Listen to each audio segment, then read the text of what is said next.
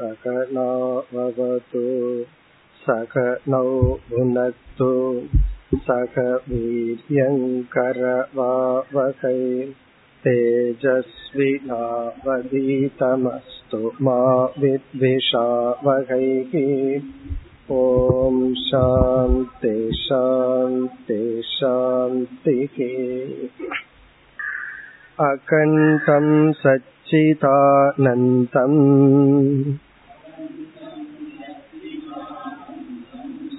अवाङ्मनसगोचरम्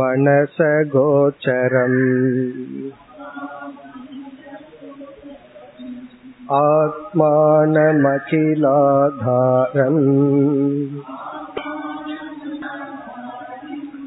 आश्रये भीष्टसिद्धये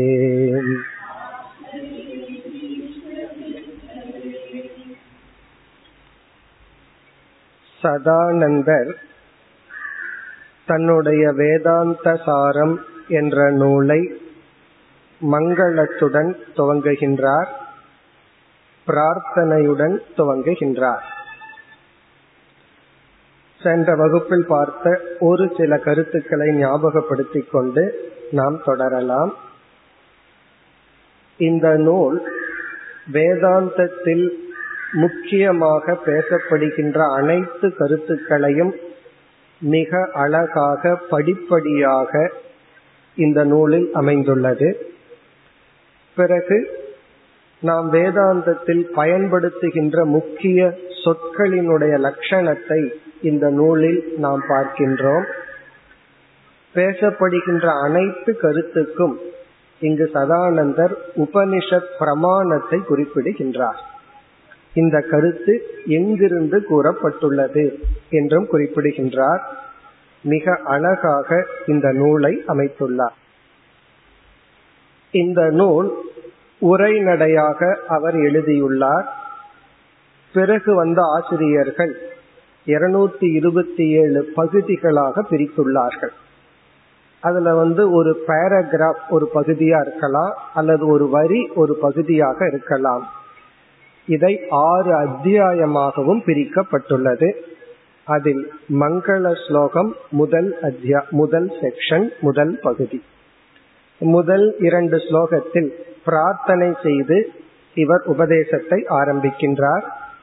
இந்த ஆறு அத்தியாயத்தில் முப்பத்தி ஓராவது செக்ஷன் அதுவரை முதல் அத்தியாயம். இந்த முதல் அத்தியாயத்தில் மிக அழகான ஒரு ரன்வே என்று சொல்லலாம். வேதாந்தத்திற்குள்ள நுழைவதற்கான அடித்தளத்தை அமைக்கின்றார். நம்ம மங்கள ஸ்லோகத்தை பார்க்க ஆரம்பித்தோம். இதில் யாரிடத்தில் இவர் பிரார்த்தனை செய்கின்றார்? ஈஸ்வரனிடத்தில் இவர் பிரார்த்தனை செய்கின்றார். நம்ம பார்த்தோம் ஈஸ்வரன் குரு இஷ்ட தேவதா. இந்த மூன்று மூவரிடம் பிரார்த்தனையை நம்ம செலுத்தலாம். இவர் வந்து இங்கு ஈஸ்வரனிடத்தில் பிரார்த்தனை செய்கின்றார். அடுத்தது எதற்காக என்று பார்த்தோம்.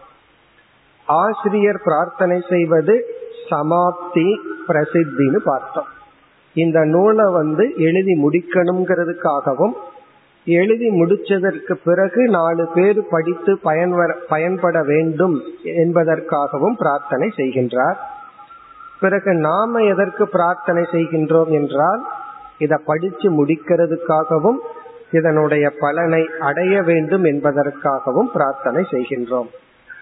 இனி அடுத்து நாம் பார்க்க வேண்டிய கருத்து இந்த பிரார்த்தனை எப்படி செயல்படுகின்றது? இந்த பிரேயர் வந்து எப்படி ஒர்க் பண்ணுதுன்னு நம்ம பார்க்கணும். அதைத்தான் சென்ற வகுப்புல அறிமுகப்படுத்தினோம். அதனுடைய விளக்கத்தை இப்பொழுது பார்க்க வேண்டும். பிராரப்த பாபம் ஆகாமி புண்ணியேன நஷ்யதி என்ற ஒரு நியதி. பிராரப்த பாபம் ஆகாமி புண்ணியேன நஷ்யதி. இது என்னவென்றால் பிராரப்த பாபம் என்பது நாம் ஏற்கனவே செய்த கர்ம பலனின் விளைவு. நம்ம இந்த ஜென்மத்திலேயோ அல்லது இதற்கு முன் ஜென்மத்திலேயோ செய்த செயலினுடைய குறிப்பாக பாபத்தினுடைய விளைவை நாம இப்பொழுது சந்தித்தால் அது பிராரப்த பாபம். பிராரப்த பாபம்னா யாரோ செஞ்ச தப்பு அல்ல நாம செஞ்ச ஒரு தவறு அது ஒரு மணி நேரத்துக்கு முன்னாடி செஞ்சிருக்கலாம் அல்லது ஒரு ஜென்மத்துக்கு முன்னாடி செஞ்சிருக்கலாம். அதனுடைய விளைவு இப்ப வெளிப்பட்டால் அது பிராரப்த பாபம். இந்த பிராரப்த பாபம் வந்து மூன்று விதத்துல அது வெளிப்படலாம். ஒன்று ஏதாவது ஒரு துயரத்தை கொடுக்கலாம். பாபம் எப்படி தீரும் அப்படின்னு சொன்னா ஒரு துயரத்தை கொடுக்கலாம். அல்லது பாபம் வந்து அதிகமா அனுபவிக்க வேண்டிய இன்பத்தை குறைக்கலாம். துயரத்தை கொடுத்து தான் பிராரப்தம் போகணுங்கிற அவசியம் இல்லை. ஒரு இடத்துல அதிகமா இன்பம் அனுபவிக்க வேண்டிய சூழ்நிலையில குறைவா இன்பத்தை அனுபவிச்சாலும் அது பிராரப்தத்தினுடைய செயல்தான். துன்பத்தை கொடுக்கலாம் அல்லது இன்பத்தை குறைக்கலாம். ஒருவர் வந்து ஐஸ்கிரீம் சாப்பிட்டு இருக்கார் பாதி சாப்பிடும் போது ஸ்லிப் ஆகி கீழே விழுந்துடுச்சு. இது என்னன்னா பிராரப்தம் இப்ப என்ன பண்ணி இருக்கு பாதி இன்பத்தை கொடுத்துட்டு பாதி இன்பத்தை கொடுக்கல. பெரிய துன்பம் இவருக்கு வரல. ஆனாலும் பாதி போச்சுன்னு துயரப்படுறாரு. அதுதான் பிராரப்தம். ஒண்ணு ஏதாவது நோயை கொடுத்து கஷ்டத்தை கொடுக்கலாம். அல்லது வந்து நமக்கு சில இன்பங்களுக்கு பிராரப்தம் தடையாக அமையலாம். பிறகு மூன்றாவது என்ன என்றால் மோக்ஷத்துக்கும் பிராரப்தம் தடையாக அமையலாம். ஏதாவது ஒரு நல்லது செய்யணும் நல்ல விஷயத்துல நாம ஈடுபடும் பொழுது அந்த நல்லதுக்கே பிராரப்தம் தடையாக அமையலாம். அதாவது நல்லது செய்யறதுக்கே பிராரப்தம் தடையா அமையலாம். ஒருவர் ஒரு அழகா கதை எழுதினார். தெரிஞ்சோ தெரியாமலோ இந்த கருத்தை அந்த கதையில வச்சார். அதாவது ஒருவன் வந்து ஆரம்ப காலத்துல கிராமத்துல எல்லாத்தையும் இருந்து கஷ்டப்படுத்திட்டு இருப்பான். அவன் வந்து நல்லவனா வாழல. பிறகு வந்து அவனுக்கு ஒரு கஷ்டத்தை ஒருத்தன் கொடுத்துட்டான். இவனுடைய மனம் என்ன பண்ணிருக்கு அவனை பழி வாங்கணும் அப்படிங்கிற எண்ணத்துல போய் அவனையே அழிச்சு இவனுடைய வாழ்க்கையை அழிச்சிட்டான். ஒரு இந்த கதையினுடைய உச்சகட்டம் என்னன்னா ஒரு சூழ்நிலையில இவனுக்கு யாரு கஷ்டம் கொடுத்தானோ அவன் அதுக்கு மேல இவனுக்கு திருப்பி நன்மையை பண்ணிட்டான். அவனுக்கு கஷ்டத்தை கொடுத்துட்டமே. ஆகவே அதை நினைச்சு பார்க்கும்போது அவன் அவன் மன்னிக்கலாம். ஆனா இவனுடைய பாபம் மன்னிக்கின்ற மனதை இவனுக்கு கொடுக்கவில்லை. இவன் செஞ்ச பாபம் என்ன பண்ணிருக்கு இவனுக்கு மன்னிக்கணுங்கிற மனம் வந்திருந்தா அவனையும் சும்மா விட்டுருப்பான் இவன் வாழ்க்கையும் அழிச்சிருக்க மாட்டான். அப்ப இந்த பிராரத்த பாவம் என்ன பண்ணிடுதுன்னு சொன்னா மன்னித்தல் என்கின்ற தன்மைக்கு ஒரு குணத்துக்கு இவனுடைய பாபமே தடையாக வந்து விட்டது. அப்ப என்ன ஆகி போச்சு இவன் வாழ்க்கையும் அழிஞ்சு அவன் வாழ்க்கை அழிஞ்சு அப்படி பிராரப்தம் வந்து துக்கத்தை கொடுக்கலாம் சுகத்தை குறைக்கலாம் ஸ்ரேயஸுக்கு தடையாக இருக்கலாம். நன்மைக்கு பிராரப்தம் தடையாக இருக்கலாம். நம்ம எப்பவோ செஞ்ச பாவம் நல்ல குணத்தை அடையிறதுக்கும் விவேகம் வைராகியம் போன்ற குணங்களுக்கு பிராரப்தம் தடையாக இருக்கலாம். அதுதான் இங்க வந்து நம்ம பிராரப்த பாபம் என்று சொல். பிராரப்த பாபம் என்றால் எப்பவோ செஞ்ச ஒரு தவறான செயல் இப்பொழுது பலனை கொடுத்து நாம் ஸ்ரேயோ மார்க்கத்துக்கு நாம் மோட்சத்துக்கோ அல்லது தர்ம விஷயத்திலேயோ அல்லது நம்மை உயர்த்தி கொள்ள முயற்சி செய்யும் பொழுது அது வந்து தடையா இருக்கும். அதனாலதான் சில தீய குணங்களை விடுறதுக்கு நமக்கு ரொம்ப கஷ்டமா இருக்கு. நம்ம ஏன் ரொம்ப கஷ்டப்படுறோம்னா இந்த பாவம் வந்து முன்னாடி நிற்கும் இந்த வேதாந்த சாரம் படிக்கணும் பகவத்கீதை படிக்கணும்னு திடீர்னு ஒரு ஞானோதயம் நமக்கு வருது. இது வந்து நல்ல விஷயம்தான். ஆனா இந்த பிராரப்தம் என்ன பண்ணலாம்? தடையா வந்து ஏதாவது நிக்கலாம் அப்ப என்ன பண்றதுன்னா ஆகாமி புண்ணியன நஷ்யதி. இதனுடைய பொருள் ஆகாமி புண்ணியம் என்றால் இப்பொழுது நாம் செய்கின்ற நற்காரியம். பிரசண்டா இந்த நேரத்துல நாம செய்யற நல்ல காரியத்துக்கு பேரு ஆகாமி இந்த நல்ல காரியம் என்ன பண்ணும்னா புண்ணியமாக மாறும். இப்ப இப்பொழுது செய்கின்ற ஒரு நற்செயல் புண்ணியமாக மாறி ஏற்கனவே செய்த பாபத்தை அது நீக்கும். இப்ப ஆகாமி புண்ணியன நஷ்யதி. ஆகாமி புண்ணியம்னா இப்ப செய்யற நற்செயல். நற்செயலிலேயே பெரிய நற்செயல் என்னன்னா பிரார்த்தனை. இறைவனிடத்தில் வழிபடுதல். இப்ப பிரார்த்தனையும் ஒரு விதமான கர்ம ஒரு விதமான செயல். ஏன்னா பிரார்த்தனை செய்யும் பொழுது அதுக்கு ஒரு காலம் பிறகு நம்ம மனசை இறைவனிடத்துல செலுத்துறோம். அந்த அளவுக்கு நம்முடைய அகங்காரத்தை கொஞ்சம் குறைக்கிறோம். ஆகவே பிரார்த்தனை என்கின்ற மானசீகமான செயலின் மூலமாக வருகின்ற புண்ணியமானது. பிரார்த்தனை அப்படிங்கிறது ஆகாமி புண்ணியத்தை உருவாக்குகிறது. ஆகாமி புண்ணியம்னா இப்ப செய்கின்ற செயல் இனி ஒரு புண்ணியத்தை உருவாக்கி நாம இந்த பிரார்த்தனையினுடைய நோக்கம் என்ன? பிரார்த்தனையினுடைய நோக்கம் என்ன? நம்ம ஏற்கனவே பார்த்துட்டோம் இந்த புஸ்தகத்தை நம்ம படி படிச்சு முடிக்கணும். பிறகு இதனுடைய பலனை அடையணும். முதல்ல படிச்சு முடிக்கணும். ஒரு கால் பிராரப்த பாபம் வந்து இதற்கு தடையாக நிற்பதாக இருந்தால் இந்த பிரார்த்தனையினுடைய சங்கல்பம் வந்து இதை படிச்சு முடிக்கணும்னு இருக்கிறதுனால இந்த புண்ணியம் அந்த தடைகளை நீக்கும். இதெல்லாம் நமக்கு கண்ணுக்கு தெரியாம நடந்துட்டு இருக்கிற செயல்தான்.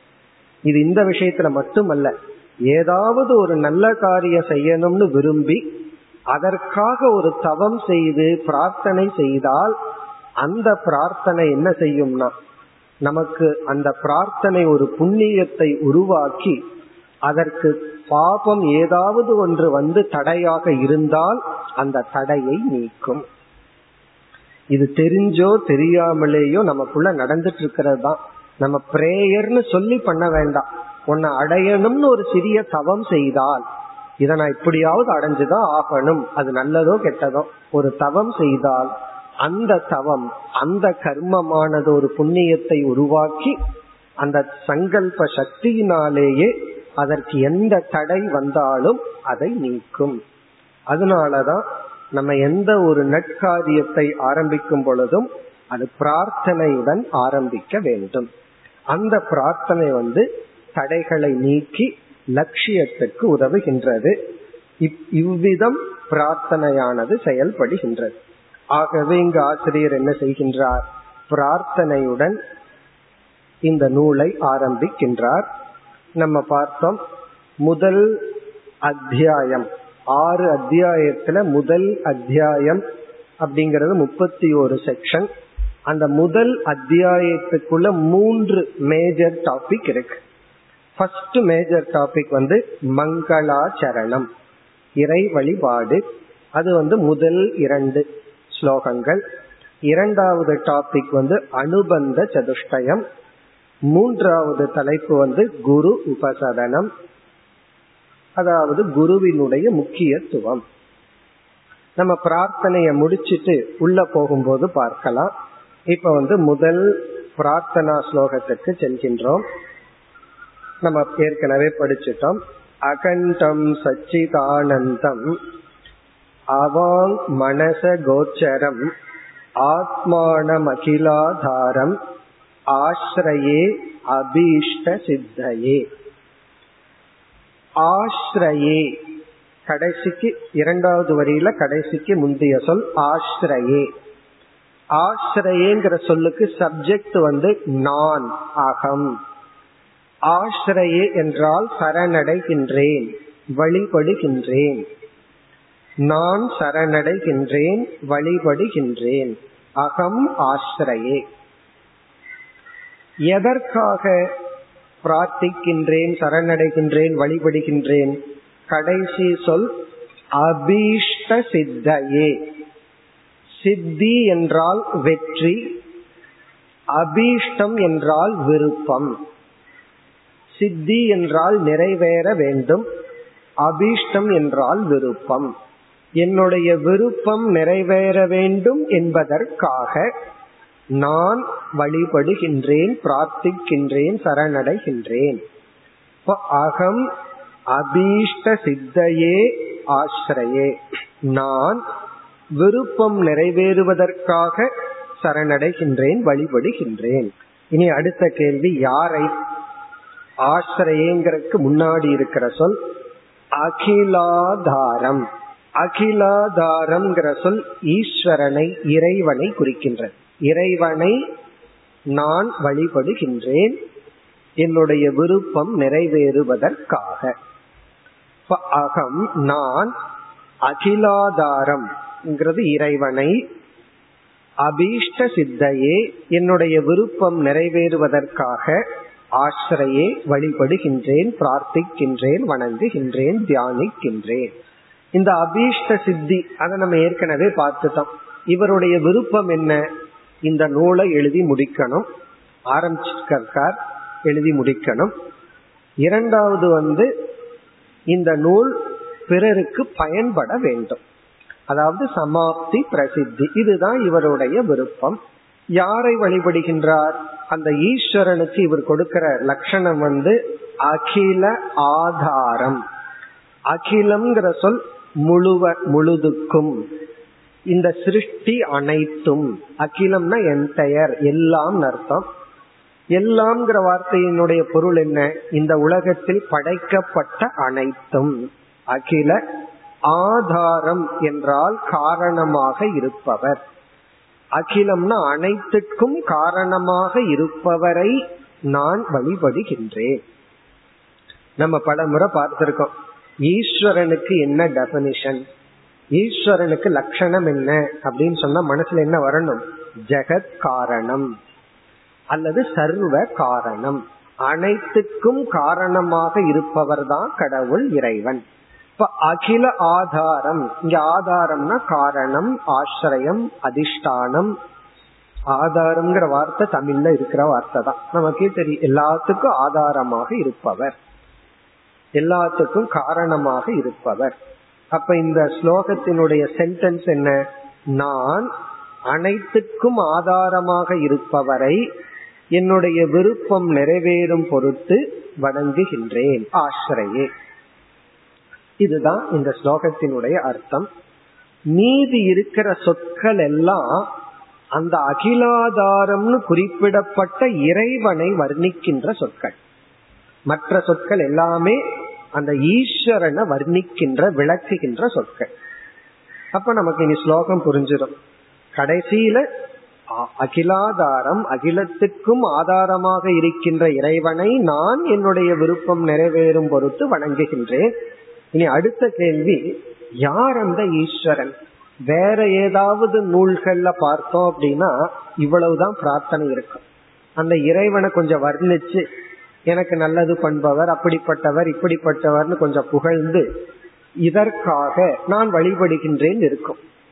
ஆனால் யார் வேதாந்த நூல்களை எல்லாம் எழுதுகிறார்களோ அவர்கள் என்ன செய்து விடுவார்கள் அப்படின்னா அந்த பிரார்த்தனை ஸ்லோகத்துக்குள்ளேயே அந்த ஈஸ்வரனுடைய சொரூபத்தை விளக்கி விடுவார்கள். இவர் எழுதுற புஸ்தகத்தை படிச்சோம் அப்படின்னா நமக்கு என்ன ஞானம் கிடைக்கும்? அல்லது எந்த அறிவை கொடுக்கிறதுக்கு இவர் இந்த நூலை எழுதுகின்றார்? இறைவனை பற்றிய அறிவையும் இந்த உலகத்தை பற்றிய அறிவையும் நம்மை பற்றிய அறிவையும் கொடுக்கிறதுக்கு தான் இந்த வேதாந்த சாரம்ங்கிற டெக்ஸ்ட் இந்த நூலையே அவர் எழுதுறார். அப்ப இந்த நூலுக்குள்ள என்ன சப்ஜெக்ட் மேட்டர் வச்சிருக்கார் அப்படின்னா யார் இறைவன்கிற ஞானத்தை கொடுக்க போறார் யார் நாம் அப்படிங்கிற ஞானத்தை கொடுக்க போறார் அது மட்டுமல்ல அந்த இறைவனுக்கும் நமக்கும் என்ன ரிலேஷன்ஷிப் உறவு இருக்குங்கிற அறிவை கொடுக்க போறார் சரி இந்த உலகத்தினுடைய தன்மை என்னங்கிற அறிவை கொடுக்க போறார். இதெல்லாம் தான் இந்த நூலுக்குள்ள இவர் ஒரு சப்ஜெக்ட் மேட்டரா வச்சிருக்கார். அதனாலதான் இந்த வேதாந்த நூல்களை எழுதுற ஆசிரியர்கள் பிரார்த்தனைக்குள்ளேயே என்ன செய்து விடுவார்கள்? இதையெல்லாம் இன்டைரக்டா சுருக்கமா சொல்லி விடுவார்கள். இந்த two in one three in ஒன்கிற மாதிரி இந்த பிரார்த்தனைக்குள்ளேயே இந்த விஷயத்தை எல்லாம் சொல்லிடுறது. எவ்வளவு சுருக்கமா தெளிவா சொல்ல முடியுமோ சொல்லி விடுவது. அப்படி இவர் என்ன பண்றார்? அந்த ஈஸ்வரன் யார்? ஈஸ்வரன் எப்படிப்பட்டவராக இருக்கின்றார் என்று நமக்கு மற்ற சொற்களில் விளக்குகின்றார். இதை நம்ம அந்த கண்ணோட்டத்துல பார்த்தோம்னா இந்த ஸ்லோகமே ஒரு மகா வாக்கிய ஸ்லோகம். இந்த ஸ்லோகத்திலேயே ஒரு பெரிய மகா வாக்கியம் இருக்கு. வேதாந்தம் புரியணும் அப்படின்னா இந்த ஒரு ஸ்லோகத்தை படிச்சாவே போதும். இவர் நூலுக்குள்ள போகவே வேண்டாம். இதுலயே முடிச்சிடுவார். அந்த அளவுக்கு இதுல வந்து ஒரு கருத்தை வச்சிருக்காரு. யார் அந்த அகிலாதாரம்? இந்த உலகத்துக்கே ஆதாரமாக இருக்கின்ற இறைவன் யாராக இருக்கின்றார்?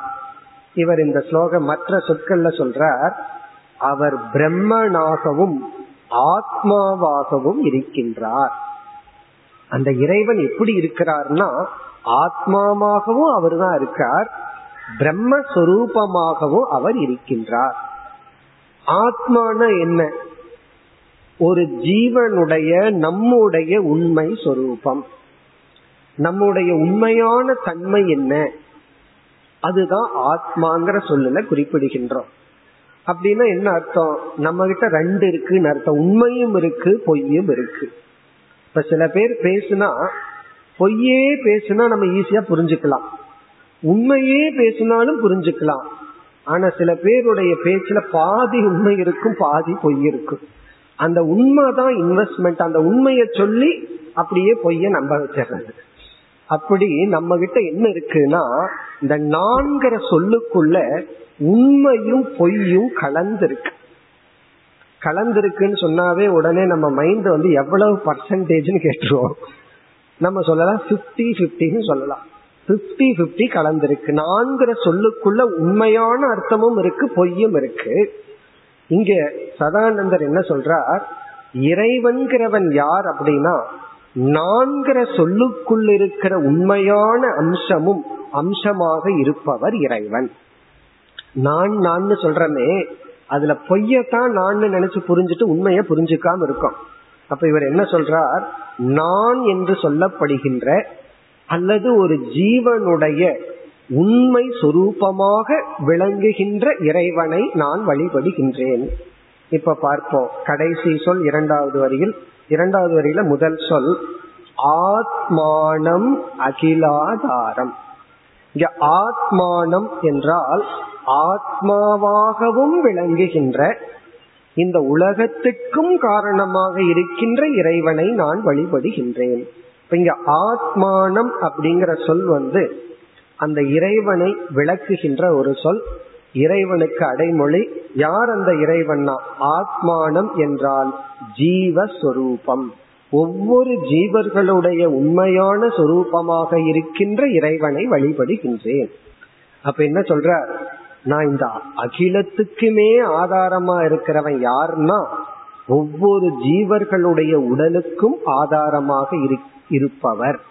எனக்கும் ஆதாரமாக அனைவருக்கும் ஆதாரமாக இருக்கின்ற அந்த இறைவனை நான் வழிபடுகின்றேன். இரண்டாவது வரியில ஆத்மானம் அகிலாதாரம். அதாவது ஆத்மஸ்வரூபமாக விளங்குகின்ற அனைத்துக்கும் ஆதாரமாக இருக்கின்ற இறைவனை நான் வழிபடுகின்றேன். இனி முதல் சொல் வந்து இவர் வந்து பிரம்மமாகவும் இருக்கின்றார். பிரம்ம என்றால் இந்த உலகத்துக்கே உண்மையாக ஆதாரமாகவும் இருக்கின்றார்.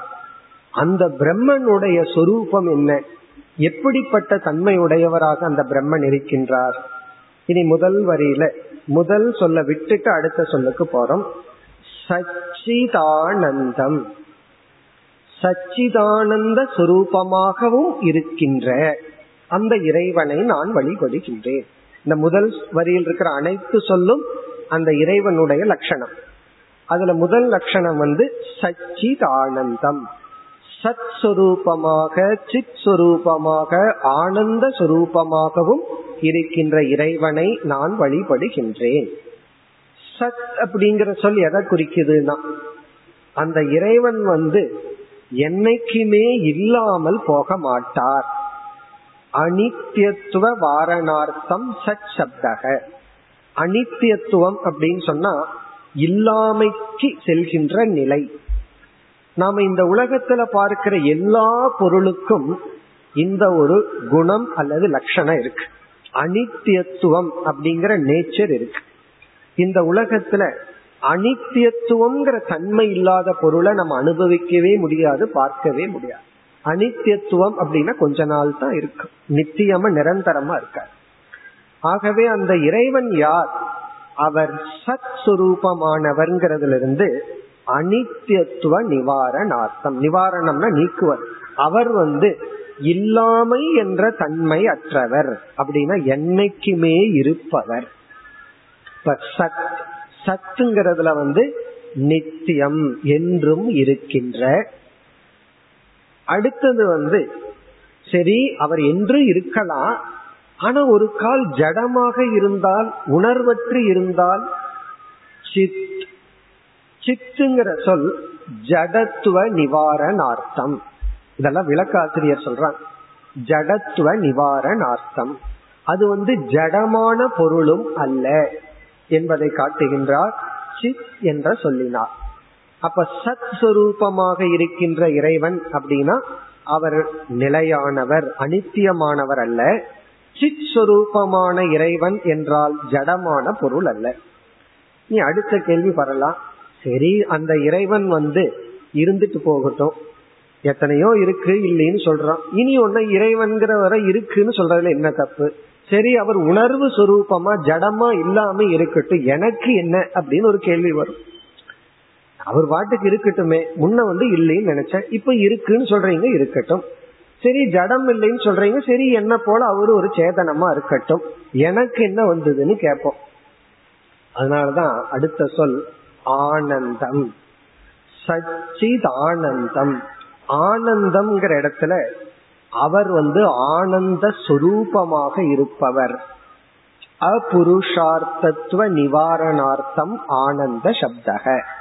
அப்படின்னு விளக்கம் சொல்ற அபுருஷார்த்த நிவாரணார்த்தம். இத பார்ப்போம். புருஷார்த்தம் அப்படிங்கிற சொல் வந்து வேதாந்தத்துல ஆரம்பத்திலேயே பேசப்படுகின்ற அறிமுகப்படுத்தப்படுகின்ற ஒரு டாபிக் புருஷார்த்தம் அப்படின்னா லட்சியம் நம்முடைய கோல் புருஷன ஹியூமன் அர்த்தம்னா கோல் மனிதனுடைய லட்சியம் என்ன? சில வேதாந்த நூல்கள்ல இது வந்து இன்ட்ரோடக்ஷனா இருக்கும் இது வந்து ஆரம்பமா இருக்கும் இப்ப நம்ம வந்து அந்த விசாரத்துக்கு இப்ப நம்ம போக வேண்டாம் பின்னாடி போவோம்.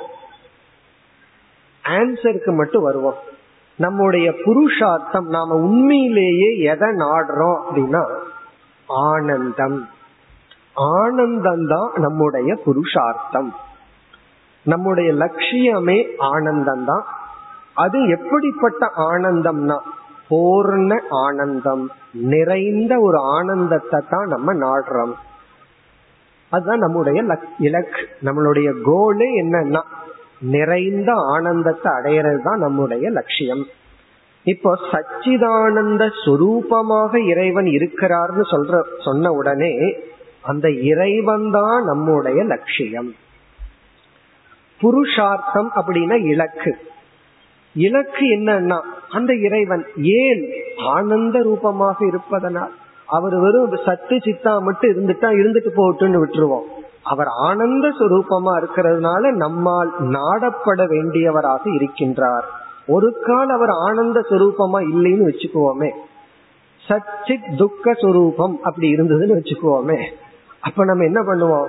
அது வந்து சத்தாகவும் என்னைக்குமே அவேர்னஸோட துக்கமா இருப்பவர் ஈஸ்வரன்னா அது வந்து அபுருஷார்த்தம் நம்முடைய லட்சியம் அல்ல. அது சத்தா இருந்தாலும் வேண்டாம் சித்தா இருந்தாலும் வேண்டாம். ஏன்னா அது துக்கமா இருக்கேன் சில பேர் வந்து நான் என்னைக்குமே கவனத்தோட உனக்கு துக்கத்தை கொடுப்பேன்னு சொன்னா அப்படி இருக்கு. அதாவது கான்சியஸா நான் ஆல்வேஸ் ஐ கிவ் பெயின் சொன்னா எப்படி இருக்கும். அப்ப அது நம்முடைய லட்சியம் அல்ல. ஆகவே ஆனந்தம்ங்கிற சொல் அபுருஷார்த்த நிவாரணார்த்தம். It negate அபுருஷார்த்தம். அபுருஷார்த்தம்னா நமக்கு லட்சியம் அற்ற தன்மையை நீக்குகிறது. அப்படின்னா ஆனந்தம்ங்கிறது புருஷார்த்தத்தை குறிப்பிடுகின்றது. அப்ப யார் அந்த இறைவன்னா? சச்சித் ஆனந்த சொரூபமானவர். அப்படின்னா அவர் என்னைக்குமே இருப்பவர்.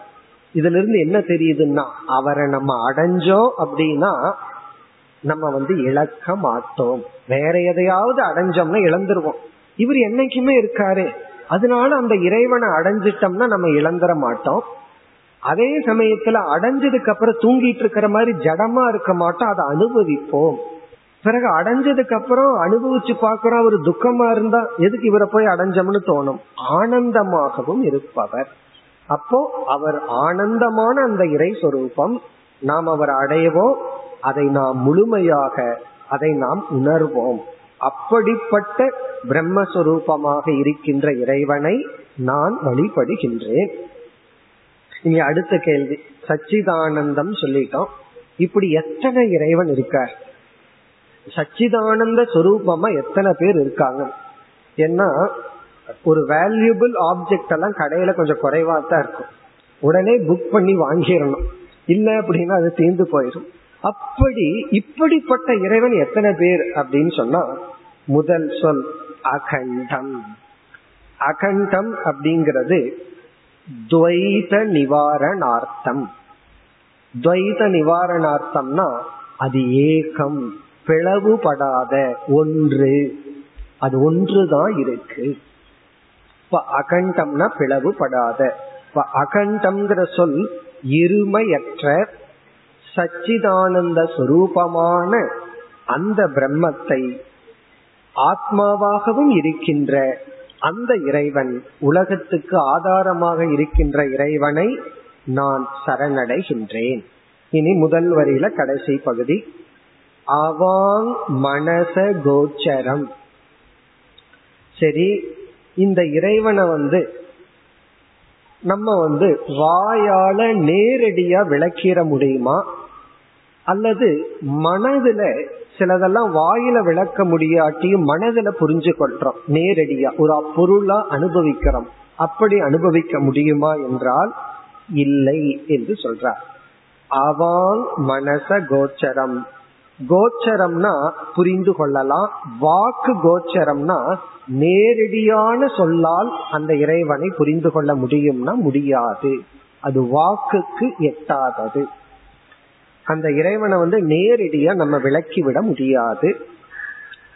சிலதெல்லாம் வாயில விளக்க முடியாட்டியும் மனசுக்கு கோச்சரமா இருக்கும். இப்ப பொறாமைனா என்ன அன்புனா என்ன கருணைனா என்ன விளக்குங்கள் அப்படின்னா விளக்க முடியாது. அல்லது லட்டுக்கு மைசூர் பாக்குள்ள வித்தியாசத்தை விளக்குங்கன்னா விளக்க முடியாது. அது என்னன்னா மனசக கோச்சரம். அது மனசுனால புரிஞ்சுக்கலாம். அப்படி அந்த பிரம்மத்தை ஒரு எமோஷனல் ஆப்ஜெக்டா புரிஞ்சுக்க முடியாதுன்னா அப்படியும் கிடையாது. வாக்குக்கும் மனதிற்கும் அப்பாற்பட்ட. அதனாலதான் ஒரு சாஸ்திரம் தேவைன்னு அர்த்தம். இதை ஏன் இங்க சொல்றாருன்னா இந்த இறைவனை வந்து ஈஸியா புரிஞ்சுக்கிற மாதிரி இருந்தா இவ்வளவு கஷ்டப்பட்டு நம்ம தகுதியை அடைஞ்சு சாஸ்திரம் படிக்க வேண்டிய அவசியம் இல்லை. அவாங் மனச கோச்சரமா இருக்கிறதுனாலதான் நம்ம சிஸ்டமேட்டிக்கா படிச்சு அந்த இறைவனை உணர வேண்டும். அதுக்கான காரணம் தான் இந்த சொல் அவாங் மனச கோச்சரம். மனசக கோச்சரம்னா மனதினாலேயே கிரகிச்சுக்க முடியும்னா கஷ்டப்பட்டு தகுதிகளை எல்லாம் வளர்த்தி நம்ம வந்து இறைவனை புரிஞ்சுக்க வேண்டிய அவசியம் இல்லை. ஈஸியா மைண்ட்ல புரிஞ்சுக்கலாம். வாக்குல நேரடியா விளக்க முடியறதா இருந்ததுன்னா நம்ம இந்த மாதிரி ஒரு கஷ்டப்பட்டு ஒரு சாஸ்திரத்தை படிக்க வேண்டிய அவசியம் இல்லை. இதை ஏன் படிக்கணும்னா அந்த இறைவன் வாக்குக்கும் மனதிற்கும் எட்டாது இருக்கின்றார். இப்படிப்பட்ட இறைவனை நான் என்னுடைய விருப்பம் பூர்த்தியாகும் பொருட்டு வழிபடுகின்றேன். இப்ப ஸ்லோகத்தை பார்த்தோம்னா அகண்டம் சச்சிதானந்தம் அவாங் மனச கோச்சரம் ஆத்மானம் அகிலாதாரம். இத்தனையும் நாம வழிபடுகின்ற இறைவனை விளக்குகின்ற சொல். இப்ப அகண்டம்ங்கிறது முதல் சொல் சச்சிதானந்தம் இரண்டாவது சொல் அவாங் மனச கோச்சரம் மூன்று ஆத்மானம் நான்கு அகிலாதாரம் ஐந்து. இந்த ஐந்து சொற்களால் இறைவனை பற்றி கூறி இப்படிப்பட்ட இறைவனை ஆசிரியே நான் வழிபடுகின்றேன். இதிலிருந்து இவர் என்ன பண்ணியிருக்கார்? சச்சிதானந்த சுரூபமாகவும் உலகத்துக்கே ஆதாரமாகவும் அதே சமயத்துல ஆத்மாவாகவும் இறைவன் இருக்கிறார்னு சொல்றதிலிருந்து அந்த பிரம்ம ஆத்ம ஐக்கியத்தை பண்ணிட்டார். அதாவது வந்து கஷ்டப்பட்டு படிச்சு கடைசியில என்ன உணரணுமோ அத வந்து பிரார்த்தனை ஸ்லோகத்திலேயே மறைச்சு வச்சுட்டார். மகா வாக்கியத்தை பிரார்த்தனை ஸ்லோகத்திலேயே வச்சு இப்படிப்பட்ட இறைவனை நான் வழிபடுகின்றேன். என்னுடைய விருப்பம் நிறைவேறும் பொருட்டு. இது வந்து முதல் செக்ஷனே ஆகுது. அதாவது வந்து முப்பத்தி ஒரு செக்ஷன்ல ஃபர்ஸ்ட் செக்ஷன் முதல் ஸ்லோகம். இனி அடுத்தது என்ன பண்றார்? குருவை நமஸ்காரம் செய்கின்றார். இது வந்து ஈஸ்வர நமஸ்காரம்.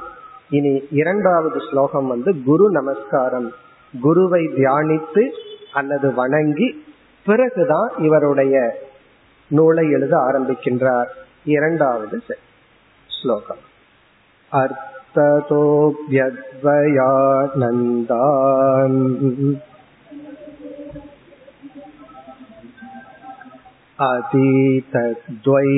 अतीतद्वैतबाणतक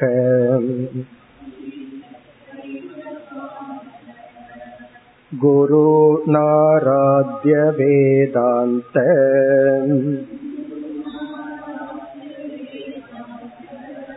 சாரம் வக்ஷ்யே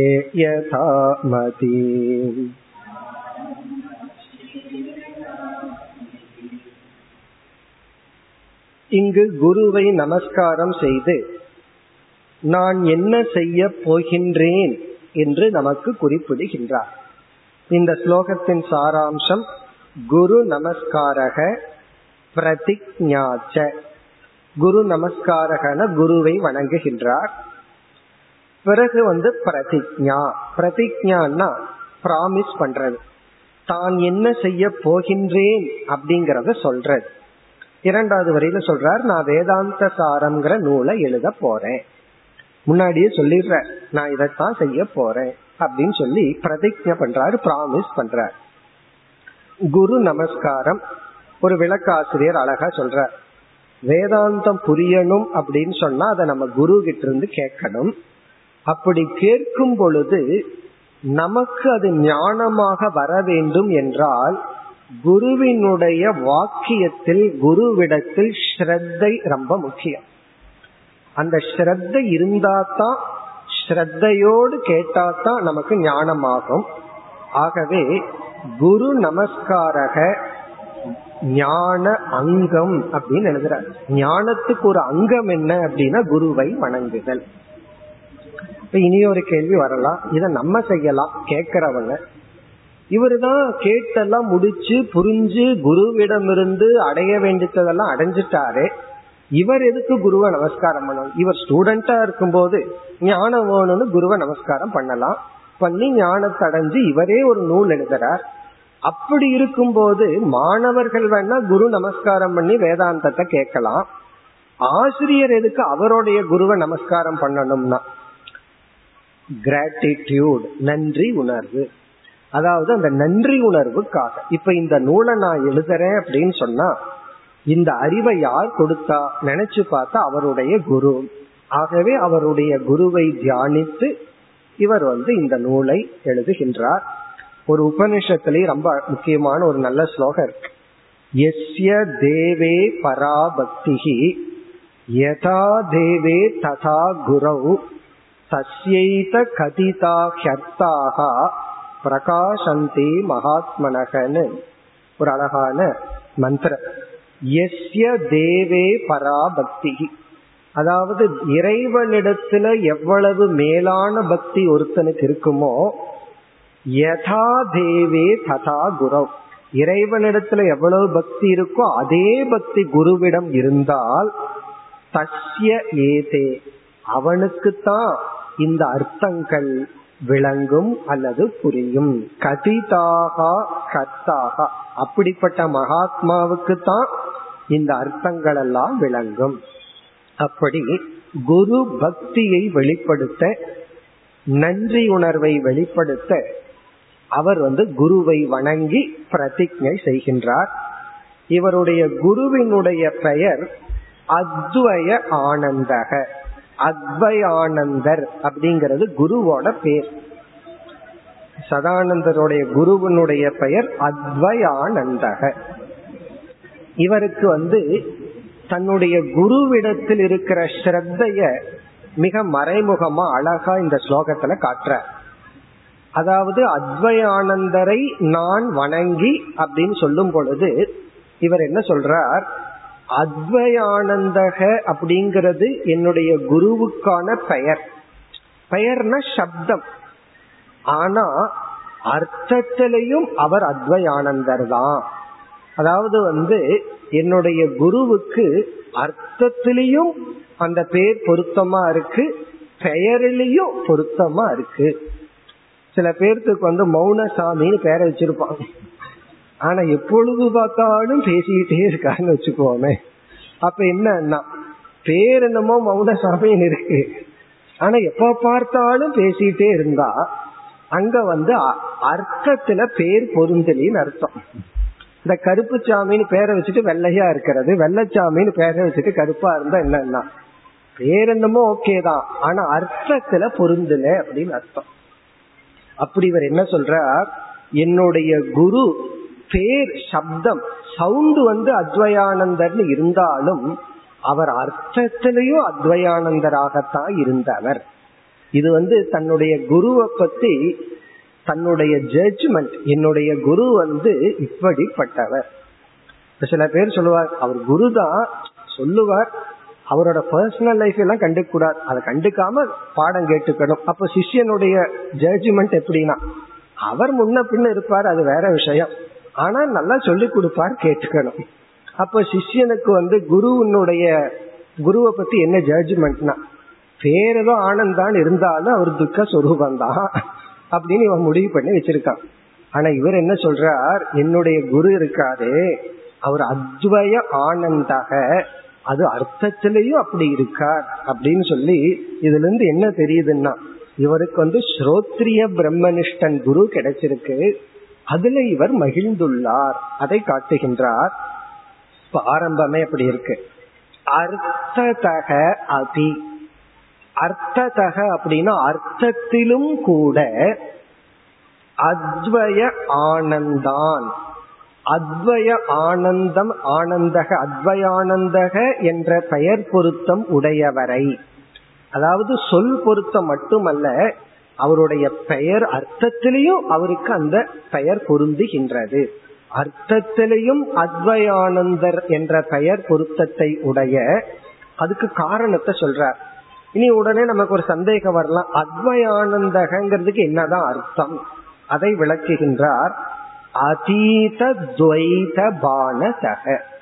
அத்வய ஆனந்தகங்கிறதனுடைய அர்த்தம் வந்து அத்வைதத்தில் நிலை பெற்றவர் ஆனந்தம் அடைபவர். அதாவது அத்வைதத்திலேயே ஆனந்தத்தை அடைந்தவர். அப்படின்னா அவர் வந்து அறிவில் துவைதத்தை நீக்கியவர். இந்த உலகத்தை நீக்கியவர். உலகம் மித்யா என்று ஒதுக்கியவர். அந்த அத்வைத பிரம்மத்தை உணர்ந்து அதில் ஆனந்தத்துடன் இருப்பவர். அர்த்ததக அபி அத்வய ஆனந்த. அதை விளக்குகின்றார் அதீத துவைத பானதக.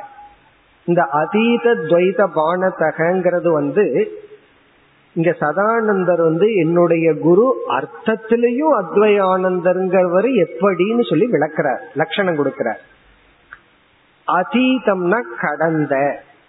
கிராஸ் பண்ணிட்டார் அர்த்தம். அதீதம்னா கிராஸ் துவைத இருமை பானதகன ஞானம். பானம்னா இங்க ஞானம். துவைத பானம் அப்படின்னா துவைத ஞானம். துவைத ஞானம்னா பார்க்கின்ற உலகம் சத்தியம் என்கின்ற ஒரு அறிவு. இந்த உலகம் எல்லாம் உண்மைதான். பார்க்கிற இருமையெல்லாம் உண்மைதான். அதான் துவைத பானம். அதீத துவைத பானம்னா அதை தாண்டி விட்டார். பார்க்கிறதெல்லாம் உண்மை. இருமையெல்லாம் உண்மை என்பதை கடந்து இருக்கின்ற காரணத்தினால்.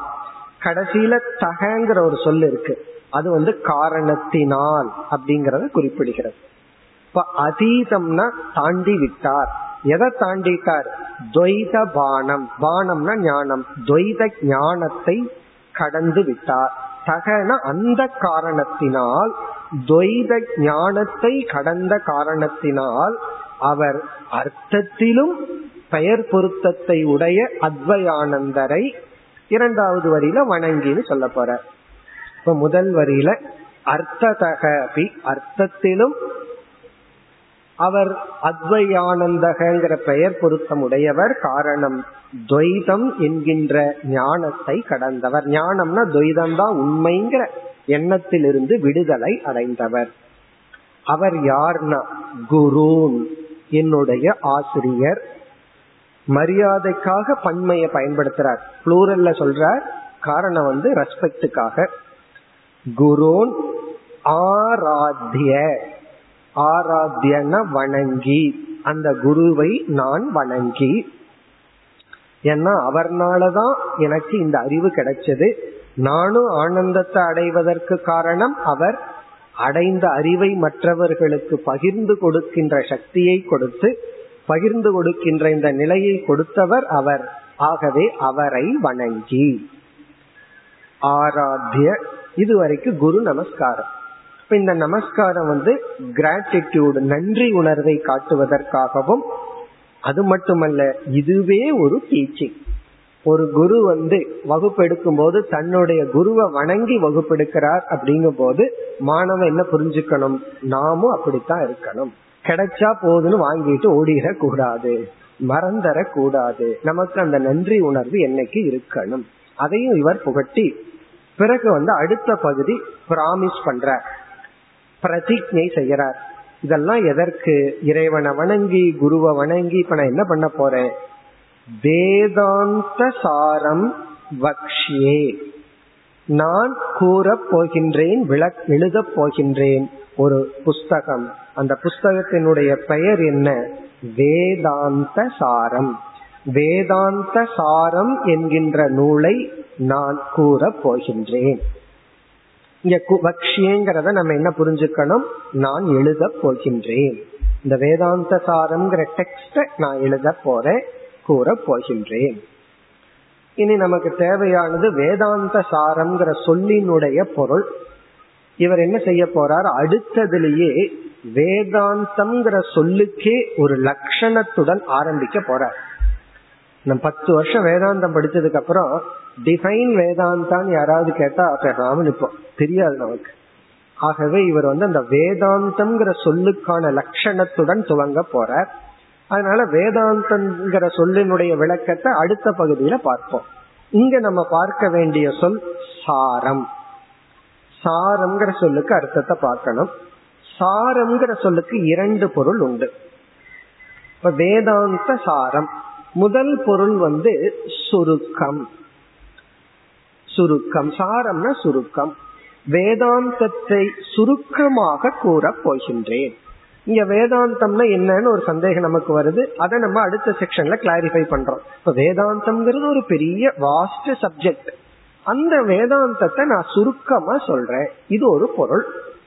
இரண்டாவது பொருள் வந்து சாரம்ங்கிற சொல்லுக்கு சித்தாந்த ரகசியம். சித்தாந்த ரகசியம். சாரம் அப்படின்னா சித்தாந்த ரகசியம். இது என்ன சித்தாந்த ரகசியம்?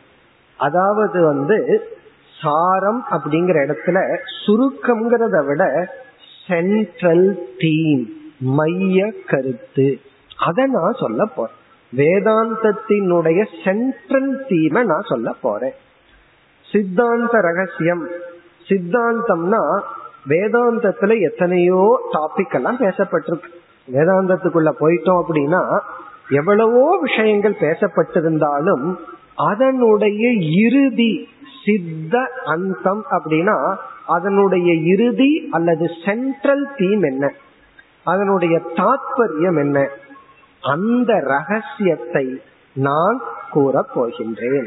அப்ப நான் இந்த நூல்ல என்ன பண்ண போறேன்? வேதாந்தத்தினுடைய முக்கியமான ஆழ்ந்த கருத்தை நான் சொல்ல போறேன். சுருக்கம்ங்கிறதுக்கு இடம் இல்லை வேதாந்தத்தினுடைய சென்ட்ரல் தீமை நான் சொல்ல போறேன். பிறகு கடைசி சொல். யதாமதி யதாமதிங்கிற சொல்லினுடைய பொருள் எனக்கு தெரிஞ்ச அளவில். நான் புரிஞ்சிட்ட அளவு சொல்ல போறேன். எனக்கு தெரிஞ்ச அளவு தான் என்னால சொல்ல முடியும். யதா மதி. யதான்னா அளவு. மதினா இந்த இடத்துல ஞானம். யதாமதினா எங்கேயாச்சும் இருக்கிற சிற்றறிவுக்கு உட்பட்டு நான் கூற போகின்றேன். இது வந்து இந்த வார்த்தையை கேட்ட உடனே நமக்கு என்ன தோணணும்? இவர் வந்து பணிவில் வெளிப்படுத்துகின்றார் அப்படின்னு தோணணும். எதாமதி எனக்கு தெரிஞ்ச அளவு சொல்றேன் அப்படின்னு ஒரு குரு சொன்னா சிஷ்யனுக்கு ஸ்ரத்தை இருந்தால் குரு மீது. சிஷ்யன் என்ன புரிஞ்சுக்குவான்? ரொம்ப பணிவை வெளிப்படுத்துறார் அப்படின்னு புரிஞ்சுக்குவான். இதே சொல்ல சிஷ்யனுக்கு ஸ்ரத்த இல்லைன்னு வைய சிஷ்யன் என்ன புரிஞ்சுக்குவான்? அவருக்கே சந்தேகம் போல் இருக்கு. தெரிஞ்ச அளவு சொல்றேன்னா அவரே இன்னும் முழுமையா தெரிஞ்சுக்கல. அப்போ யதாமதிங்கிற ஒரே ஒரு சொல் குரு கிட்ட இருந்து வருது. ஒரு சிஷ்யன் என்ன புரிஞ்சுக்கிறான்? எல்லாம் தெரிஞ்சுட்டு ஒண்ணுமே தெரியாத மாதிரி பணிவா சொல்றாருன்னு ஒரு சிஷ்யன் புரிஞ்சுக்கிறான். இனி ஒரு சிஷ்யன் தெரிஞ்ச அளவு சொல்றாருன்னா அவருக்கு அவ்வளவுதான் தெரியும் போல் இருக்கு. ஓ இவருக்கே சந்தேகம். அதனால ஒரு விளக்க ஆசிரியர் எழுதுறாரு ந சம்சயம். சந்தேகத்துக்காக சந்தேகத்தில் அவர் சொல்லல அவர் தெளிவா தான் இருக்கார். அவரோட சப்ஜெக்ட் மேட்டர்ல தெளிவா இருக்கார். அப்படி ஒரு ஆகவே ந சம்சயாத்மக வச்சனம். இந்த வார்த்தை வந்து சந்தேகத்தின் பேர்ல வரல பணிவை காட்டுவதற்கு வந்துள்ளது. இனி ஒரு விளக்காசிரியர் இனி ஒரு காரணம் சொல்றார். சில பேர் வந்து ஏதோ தெரிஞ்ச அளவு சொல்றப்பா அப்படின்னு சொல்றதுக்கு என்னன்னா யாராவது கேள்வி கேட்டுருவாங்களோன்னு வாதி பயம். வாதி பயம்னா யாராவது கொஸ்டின் பண்ணிடுவாங்களோன்னு ஒரு பயம் வந்துருமா? அதுக்கு முன்னாடியே கிரவுண்டு போட்டு வச்சுக்கிறது. கேள்வி கேள்வி கேட்டுறாத ஏதோ நான் தெரிஞ்ச அளவு சொல்றேன் ஒன்னு என்ன கொஸ்டின் பண்ணிடாத அத ஒரு விளக்காசிரியர் சொல்லி ந வாதி பயம்.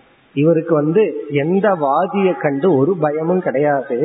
உண்மையிலேயே அத்வைத அத்வைதிக்கு தான் யார கண்டும் பயம் இருக்காது.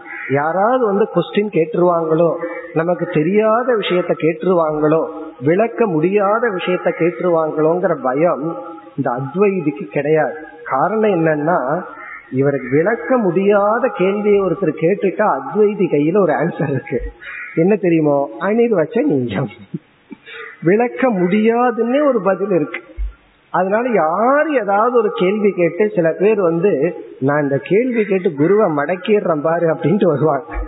குரு ஏற்கனவே நான் மடங்கிட்டேயா இருக்கேன். நீ ஒன்னு என்ன மடக்க வேண்டாம். இதுக்கெல்லாம் பதில் கிடையாது. இந்த கர்ம தத்துவத்தை கேட்டா அவரால் பதில் சொல்ல முடியாது. திணறுவா இருப்பார் அப்படின்ட்டு சில பேர் வருவாங்க.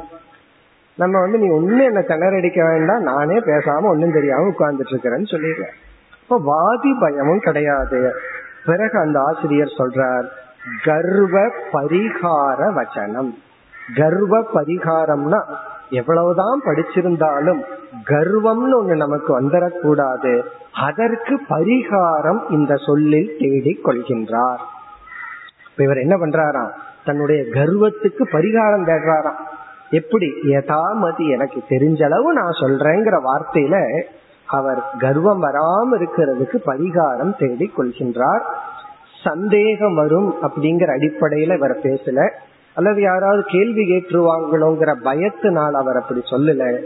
பிறகு பணிவையும் காட்டுவதற்காகவும் கர்வத்திலிருந்து விடுதலை அடைவதற்காகவும் இவர் வந்து இவ்விதம் கூறி ஆரம்பிக்கின்றார். அப்படி பார்க்கையில முதல் இரண்டு செக்ஷன் மங்கள ஸ்லோகம் பிரார்த்தனை. இனி அடுத்த செக்ஷன்ல வேதாந்தம்ங்கிற சொல்லுக்கு ஒரு லட்சணத்துடன் ஆரம்பிக்கின்றார். அதை நம்ம ஜஸ்ட் இப்பொழுது ஆரம்பிப்போம். வேதாந்தோ நாம உபனிஷத் பிரமாணம். தத் उपकारिणी शारीरक सूत्रादीनि च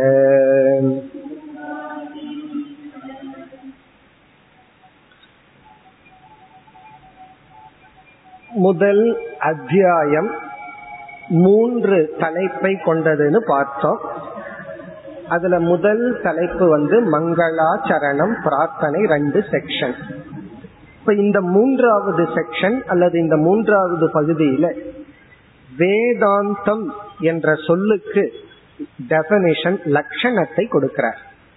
வேதாந்தம்னா என்ன? What is Vedanta or define Vedanta அதுக்கு ஒரு லட்சணத்தை கொடுக்கிறார்.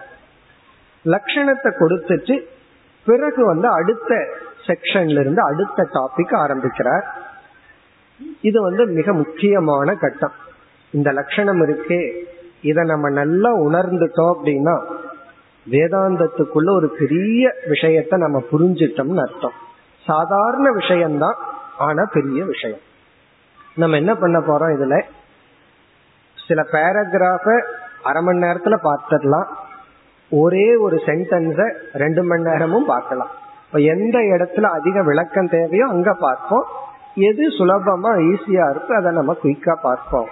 அதுல இந்த டெபினிஷன் இருக்கே. இத கொஞ்சம் நம்ம ஆழ்ந்து விசாரம் பண்ணி புரிந்து கொள்ள வேண்டும். மிக எளிமையானதுதான். கொஞ்சம் கவனம் கொடுத்தா அவ்வளவு சுலபமா புரிந்து கொள்ளாத ஒரு பெரிய விஷயத்த நம்ம இங்கேயே புரிந்து கொள்ளலாம். இங்க வேதாந்தோ நாம அப்படி ஆரம்பிக்கிறார். நாம என்ற சொல்லுக்கு இங்க வந்து என்றால் அப்படின்னு பொருள். வேதாந்தோ நாம வேதாந்தம் என்றால். இங்க நாமங்கிற சொல்லுக்கு வேற அர்த்தமும் இருக்கு. பெயர்னு ஒரு அர்த்தம் இருக்கு ஆனா அந்த சொல் அல்ல. இது வந்து அவ்வியம் சொல். அதாவது நாமன டு டிஃபைன் வேதாந்தம் என்றால். இனி அந்த வேதாந்தத்துக்கு டெபனிஷன் என்னன்னா இரண்டு சொற்கள் சேர்ந்து ஒரே சொல்லா வேதாந்தத்துக்கு லட்சணம் கொடுக்கிறார். இவருக்கு வேதாந்தத்துக்கு இவர் கொடுக்கிற லட்சணம் வந்து உபனிஷத் பிரமாணம். இதுதான் வேதாந்தத்துக்கு லட்சணம். What is Vedanta Vedanta is Upanishad பிரமாணம். இந்த உபனிஷத் பிரமாணம்ங்கிற வார்த்தையத்தான் நம்ம வந்து நன்கு ஆராய்ச்சி செய்து மிக விரிவா பார்த்து புரிந்து கொள்ள போறோம். இத மட்டும் நம்ம புரிஞ்சிட்டோம் இதற்குள்ள அழகா ஓடி போயிடலாம். இத புரியல அப்படின்னா கொஞ்சம் கஷ்டமா இருக்கும். அதனால நம்ம இத விளக்கமா பார்ப்போம். உபனிஷத் பிரமாணம் அப்படி இந்த உபனிஷத்துங்கிற சொல்லும் பிரமாணம்ங்கிற சொல்லும் சேர்ந்து ஒரு கூட்டு சொல்லா வேதாந்தம்ங்கிற சொல்லுக்கு இவர் கொடுக்கிற டெபனிஷன் வந்து உபனிஷத் பிரமாணம். இதுல பார்த்தோம்னா வேதாந்தம்ங்கிற சொல்லு புரிஞ்சிடும். உபனிஷத் பிரமாணம் தான் புரியாம இருக்கும். அதாவது வந்து ஒருத்தர் கேட்டார் கண்ணுக்கு என்ன லட்சணம்? அப்படின்னு. டிஃபைன் யுவர் ஐஸ்னு இவர் சொன்னார் கண் என்பது இந்திரியம். கண்ணுன்னு சொன்னா புரியும். இந்திரியம்ங்கிற வார்த்தை புரியாது. உடனே இந்திரியம்னா என்ன? அப்படியே போகும். அப்படி இந்த உபனிஷத் பிரமாணம்ங்கிறத நம்ம கொஞ்சம் புரியாத சொல். வேதாந்தம்னா ஏதோ தெரிஞ்ச மாதிரி இருக்கு. நம்ம இனி என்ன பண்ணணும்? இந்த டெபனிஷன் என்ன? அப்படின்னு பல உதாகரணங்களுடன் தெளிவா நம்ம பார்க்கணும். அதை பார்த்துட்டோம்னா இனி அவரே அடுத்தது சப்ஜெக்ட் மேட்டருக்குள்ள போக போறார் அடுத்த வகுப்பில் மேலும் தொடர்வோம் ॐ पूर्णमदः पूर्णमिदं पूर्णात् पूर्णमुदच्छते पूर्णस्य पूर्णमादाय पूर्णमेवावशिष्यते ॐ शान्ति शान्ति शान्तिः